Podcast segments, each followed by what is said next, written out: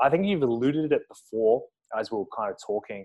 But if you had to advise, say, a, a large hotel group or a travel group or even a tourism board around how do we look at post COVID and how do we approach, say, our messaging, what kind of tips and advice would you provide them?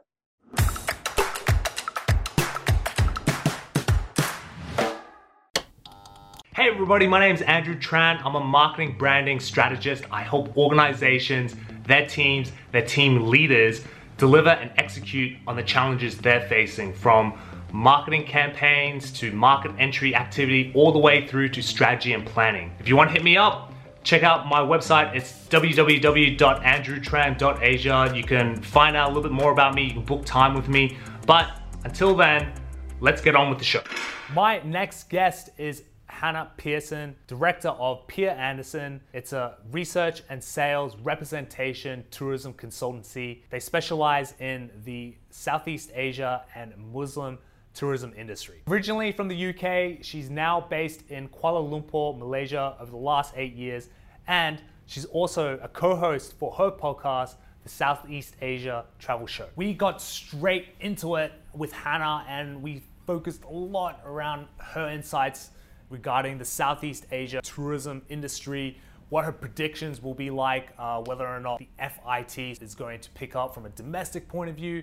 Internationally, we look at like MICE for businesses out there. And also, we looked at one of the burning questions that I'm thinking of, which is Is it going to be expensive to be traveling around Asia? And how does that kind of impact on various kind of travel groups, um, travel agencies, travel airlines, and even tourist operators as well? But this was a really fun chat. It opened my eyes up a little bit around travel in itself. She's a really cool person and she's got her own podcast as well. She talks about that as well. Um, and I got her to give me some advice, you know, to help you guys, uh, whether or not you're in the travel industry, but also whether or not you're in the service-based industry as well. I think this is quite applicable given what's happening with COVID right now, given what's happening with you know, inbound or international tourism or international travel not being really solidified yet. And so this is a really cool episode around that. So I hope you guys like it. Without further ado, give it up for Hannah. Pearson. Hey Hannah, how are you going?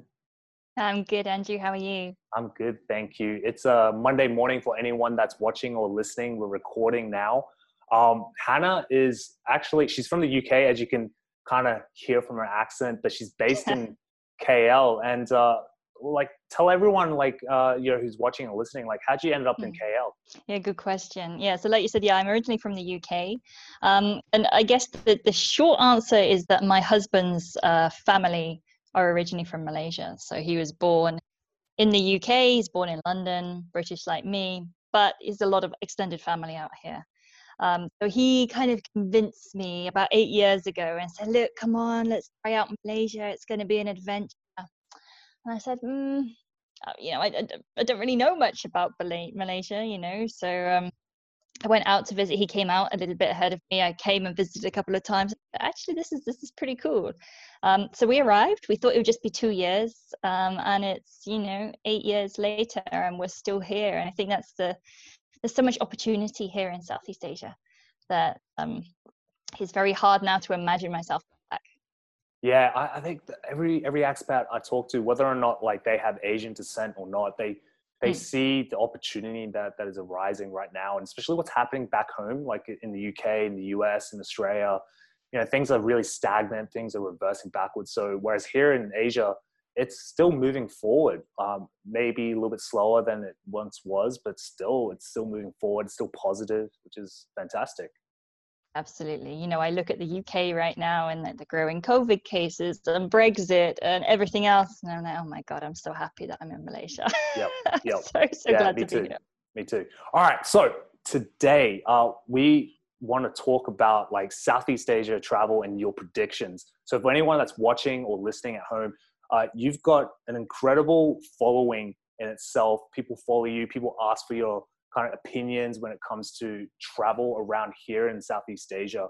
And you've kind of built this really cool niche, right? So I guess like what kind of insights have you kind of seen when it when it starts to look at recovery around this area? Yeah, I mean it's a good question. So when we look at Southeast Asia, it's kind of funny because there's almost two speeds. That's what I'm always saying. You've got countries like um, Thailand, like Singapore, like Vietnam again now, like Malaysia, Cambodia, Laos, who have got handle on COVID, right? And you know the the peak of it has gone yeah there might be some cases in countries like malaysia and singapore but it's relatively under control and in these countries you're starting to see more domestic tourism and that's starting to come up because obviously people can't go anywhere else, right? They're stuck. They, have got to stay uh, within the borders.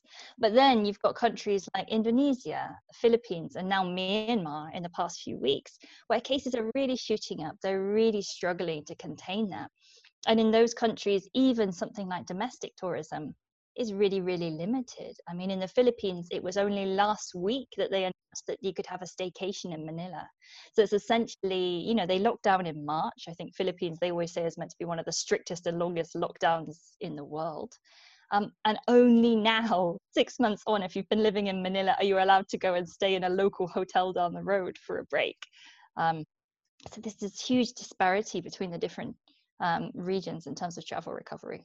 Yeah, uh, like, do you find this the stop start approach? Like, I'm seeing it here in Vietnam, where you know there was a massive lockdown. Um, you know, really kind of. I think I guess the learnings, I guess, from uh, from swine flu, from previous kind of pandemic or epidemics that are kind of occurred in this region, kind of helped these Southeast Asian nations where they understood that their medical system infrastructure isn't as strong as the West, and so they had to take a lot a, a lot more stricter tougher kind of control around it. Um, and I just see sometimes there's like a push and pull kind of occurring right now. Like, um, do you see anything that's that's kind of occurring over the next like six to 12 months when it comes to predictions or anything like that? I mean, I think that we are going to see more kind of intra ASEAN travel. At least that's what I hope. I mean, initially it's going to travelers, and we've already seen a few that, you know, they're calling it fast lane or travel bubble or business track, whatever. There's a load of different terms for it. But you've got this now, you know, a link between Malaysia and Singapore. Um, I wouldn't be surprised if other countries kind of jump onto that and start opening up because it makes sense. You know, ASEAN have a lot of trading links amongst one another. So I do think that they will start to open up. But of course, it's going to get very political. People are going to avoid countries like Indonesia and the Philippines because they just, you know, they might be key trading partners, but they just can't take that risk of letting people in. Yeah. Um, you know, like you say, it's it's going to definitely be this kind of stop start, and I think Vietnam took the right approach for the second wave when they kind of did a localized lockdown, right? As, as far as I understand it, rather than nationwide, everybody is in lockdown, which is what I think countries have got to do. But ultimately, I think it comes down to governments realizing that they, you know, I think a lot of them nowadays are all pursuing this zero COVID. Or, and it's funny because we started all these lockdowns in March and everyone talks about flattening the curve. And then somehow the narrative changed and then it started becoming about pursuing zero cases. And of course, if you are aiming for zero cases, you're probably never going to open up the country again to tourism. And I think what we are slowly seeing now is countries like Singapore, countries like Vietnam as well, starting to realize it's not sustainable. You can't you can't aim for zero cases. You know, even Vietnam, it's completely wiped out and suddenly it came back again. Right. So what you've got to have is this, you've got to be able to live with it. And I think you've got to try and design tourism travel around that as well. So you need some kind of safeguard measures, but you've got to accept the inevitability that yeah, cases are going to come in because of this. But you know, the the positives probably outweigh the negatives. Actually, it's funny how you you kind of mention, um, hey, we got to live with this, and it's it's something that's not just going to go away. Like we can't just get to zero. We have to live with it. And I think I heard uh, a speech from Brian Solis, who's a really famous kind of futurist, uh, digital marketer, social anthropologist.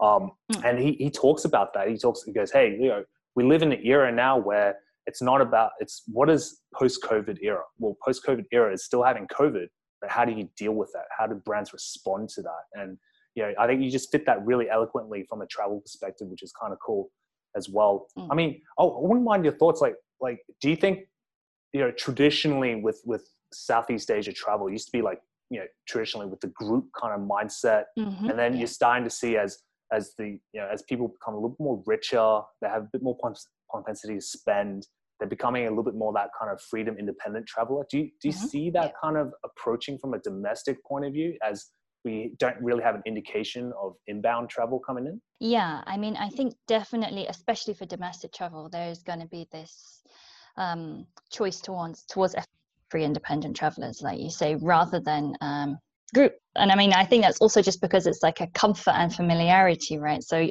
you know, if you're traveling within your own country, you maybe don't feel like you need that safety net of traveling in a group. Whereas, let's say you're a Vietnamese person, you're an Indonesian person, and you're traveling to Europe, and you've got a language barrier as well, you've got a cultural barrier. So maybe you want to travel in a group to have that kind of reassurance. Whereas I think domestically, you, you don't necessarily need that layer. Yeah. Um, I mean, and that's going to be one of the difficult things for travel agents in particular, because we're seeing you know a lot more people just booking directly with hotels or booking directly you know via OTAs like Agoda or Booking.com and things, rather than necessarily by a travel agent because they feel that more confident to do it. And, and what about like you know the business sector as well, like the the MICE kind of industry? Like I mean, they're complete like they were solely relying on kind of like that inbound element as their kind of big source. Like what do you think might, might happen with them? Yeah, I mean, it's interesting because if you look at countries like Thailand, um, they've actually launched a really massive incentive scheme that's incentivizing local companies to take incentive trips within Thailand. Um, and I was speaking to some MICE travel agencies a few weeks ago for a survey that I was doing, and they were saying that they thought actually that this might have a long term impact. So it might even be that companies in Thailand who would normally plan a trip overseas um, obviously, they can't do that right now, but even if they're thinking maybe towards the end of 2021, they might actually be swayed to do it within Thailand just because of all of these incentives that are available to them. So I think a lot of tourism boards right now are working quite hard to find really interesting angles to attract local companies to hold incentive events um, in their own country. But of course, you know, there's still going to be a big gap, I think, between what something like an international convention could bring in versus you know a local company holding holding a conference yeah you're, you're totally right um, what about prices though? What do you think what's going to happen? Is it just going to be really expensive for the next five years and then slowly get back down again? What's going on? Yeah that's it's an interesting question. Um, so it's, it's one that i asked a lot of travel agents again recently and most of them were of the opinion it was going to get more expensive right? Because they were saying airfares are going to get more expensive. If you're looking at group travel you know groups will be smaller therefore the cost point will be a bit higher because the, the cost is shared um, amongst fewer people but then i spoke to an airline uh, who was based out of Thailand, and they said, you know what? Actually, we don't think we. They said we think our flight fares might go up maybe 10, 10 to fifteen percent, but they didn't think it was going to be a huge increase. So it, it comes down to a bit of um, demand, really. So I think initially, at least, the airline's going to want to stimulate demand. So they probably are going to throw out cheaper fares. It might be even in the medium term, we might see prices start to increase a little bit more because they realize they, they need to make up for the losses that they made, you know, this year. How, how do you think, how do you think from a communication point of view, because uh, you do have a background in communication as well, mm. um, how do you think like, you know, airlines, for instance, are going to communicate because do you think it's going to be like price a bit of a price war price sensitivity or do you think there's some sort of usp that uh, airlines would want to try and highlight as, as you know like they're number one in safety blah blah blah blah. Like what do you think what do you think might be that that, that edge? Yeah. Well i mean like you say i think consumers are going to be more price sensitive. You know we've seen the latest latest economic forecasts from like the adb it's pretty dire for southeast asia for the rest of this year. Um, but i think that airlines will yes they will throw out some cheap fares but i think that what they're going to recognize is that flexibility is really key. Of course, safety, but I think that there's a limit to how much you can talk about safety. And there's always that that kind of association like the more you speak about safety the more you worry like is this really safe it's, it's, always like that in the back of your mind like, oh we're really safe now and you think does that mean you weren't safe before um, but I think that they're going to focus on uh, flexible fares, being able to change things, being able to get like a full cancellation. Um, you know, you, maybe you don't have to pay fees if you want to cancel, being able to change very last minute. So I think those kind of things will be more of a focus for the airline. But of course, they still come at a bit of a premium. So, you know, it's always if even if you know before COVID, you look at like airfares and you want a really really cheap airfare, yeah, it's going to be a non non-refundable, non-changeable fare, right? So I think that's how they're going to make more of their money. I think they will have these really cheap fares, but then they will perhaps push on that middle group of fares that are more flexible and try to entice people to go and book with that instead. Yeah, yeah, actually, yeah, I think so as well. Um, what about so so if that's the top end of town, right? Mm. If we go kind of go, would would hotel groups be the middle end of town, and then tour operators be like the smaller end of town when it comes to, I guess, how they will approach, uh, you know, attracting tourists, uh, be it inbound, like be it inbound overseas or domestic local. Like, I mean, how do you see them trying to, I guess, differentiate themselves and kickstart? Yeah. I think for hotels, it's all got to be about um, I think, especially because we're especially if you're talking about staycations and I take Singapore as an example, right? Because Singapore is so small um, the, the, even the idea of going on a staycation is a little bit crazy, or it would have been um, pre-COVID.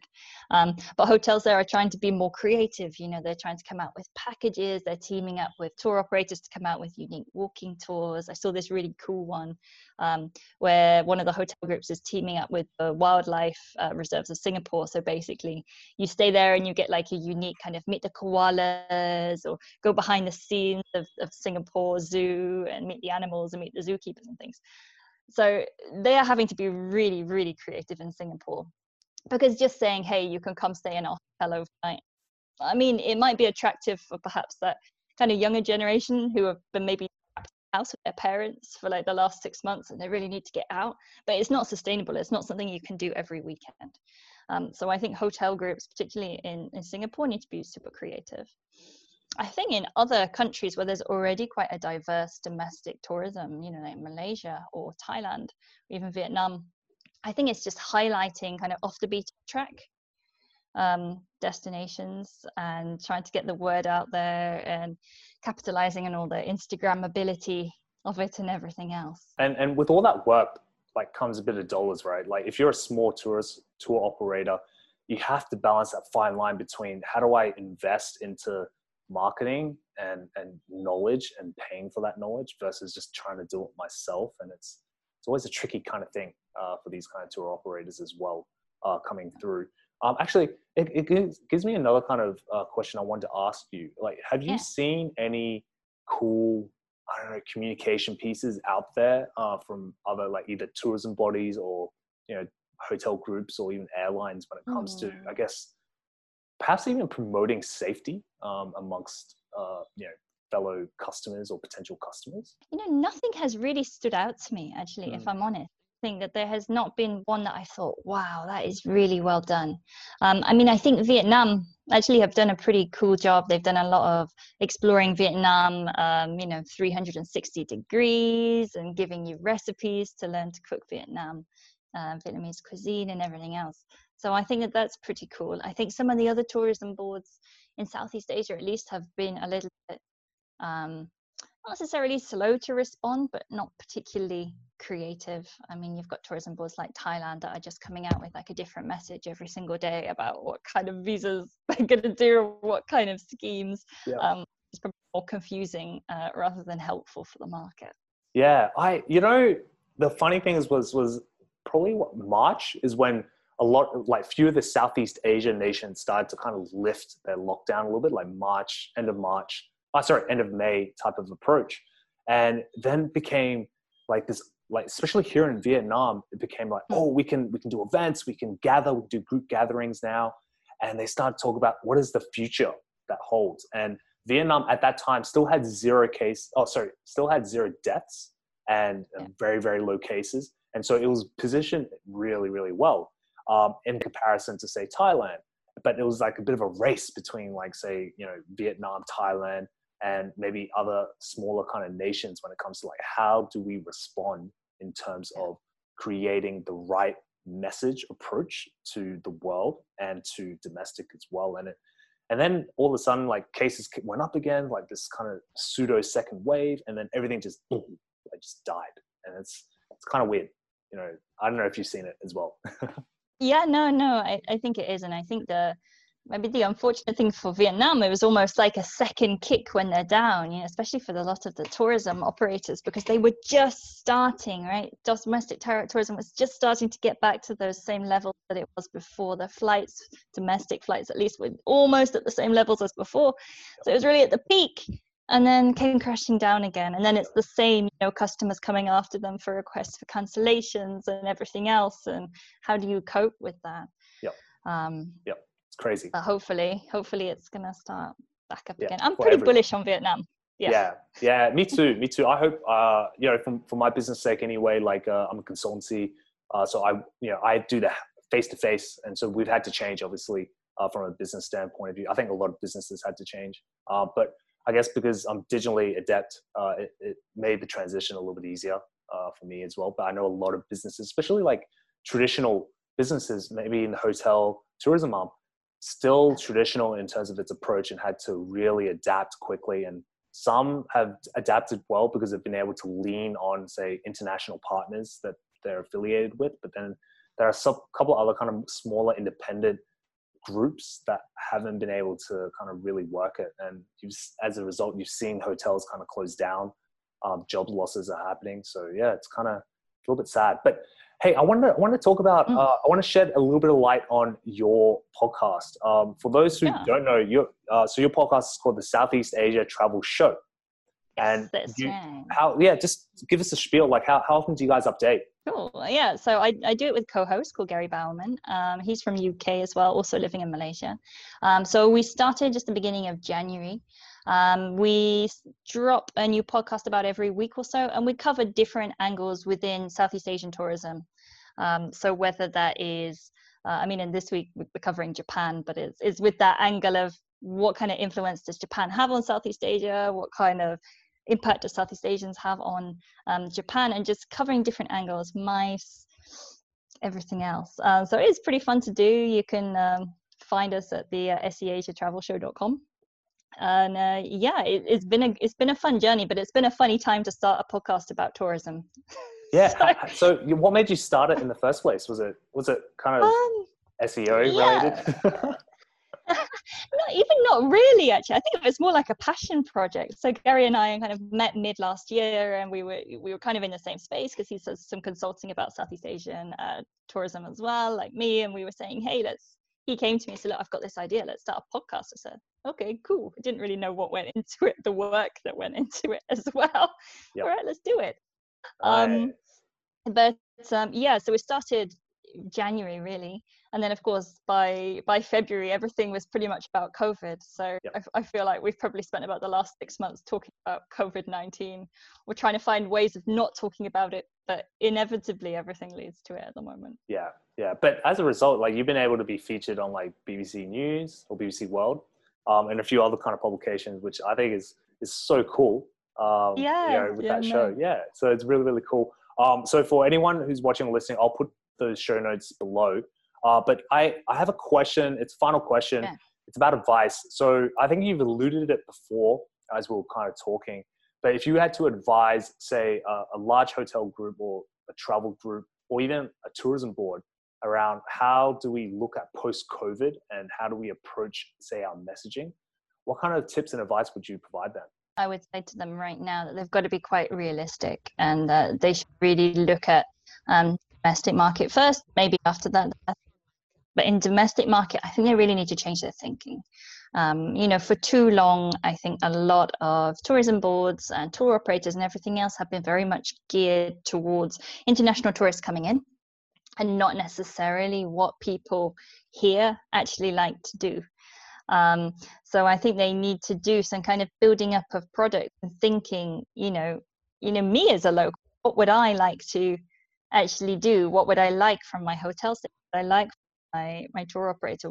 What kind of destinations am I looking for? And try to re-gear the tourism industry more about that because it's going to still be way off before you know international markets long haul markets certainly can come into the country yeah nice I, I, like how you kind of said hey you know we, we need when trying to focus on domestic it's almost like hey we need to start looking at who our customer audience is Re, like redoing everything, research around it, investing in that time and effort to really understand what are the needs and wants of a local tourist you know, coming to or considering a particular destination. Uh, what do they want? How do how do they travel here? Uh, what are the foods that they want to try and package it with and, and like and you know i think i think it's so important that a lot of businesses don't see that uh, at the moment. And it's it's almost business to me anyway. It's almost business 101 when you look at how to solve a problem. It's like well who are your target audience? And tell me a little bit more about them. And then off the back of that then you're able to kind of really conceive ideas and a message behind it and really understand what is that kind of unique selling proposition that will enable you to differentiate between you and another kind of operator coming through so thank you so much for that. Yeah. Um, and how look like for anyone that wants to reach out to you, what are the best channels to reach out to you by? Uh, best to find me on uh, probably LinkedIn, I imagine. So uh, you'll just find me. I think it's hannah.f.pearson, but I think Andrew's going to drop the link in yep. the, the notes. Um, exactly. So feel free to ask me on that. I post a lot about Southeast Asian tourism. So if that's something that you're interested in, you know, come find me. Yep. Done. Nicely put. And yes, I will put it in the show notes below. So Hannah, thank you so much uh, for everyone who's watching or listening. Thank you so much, and I'll see you on the next show.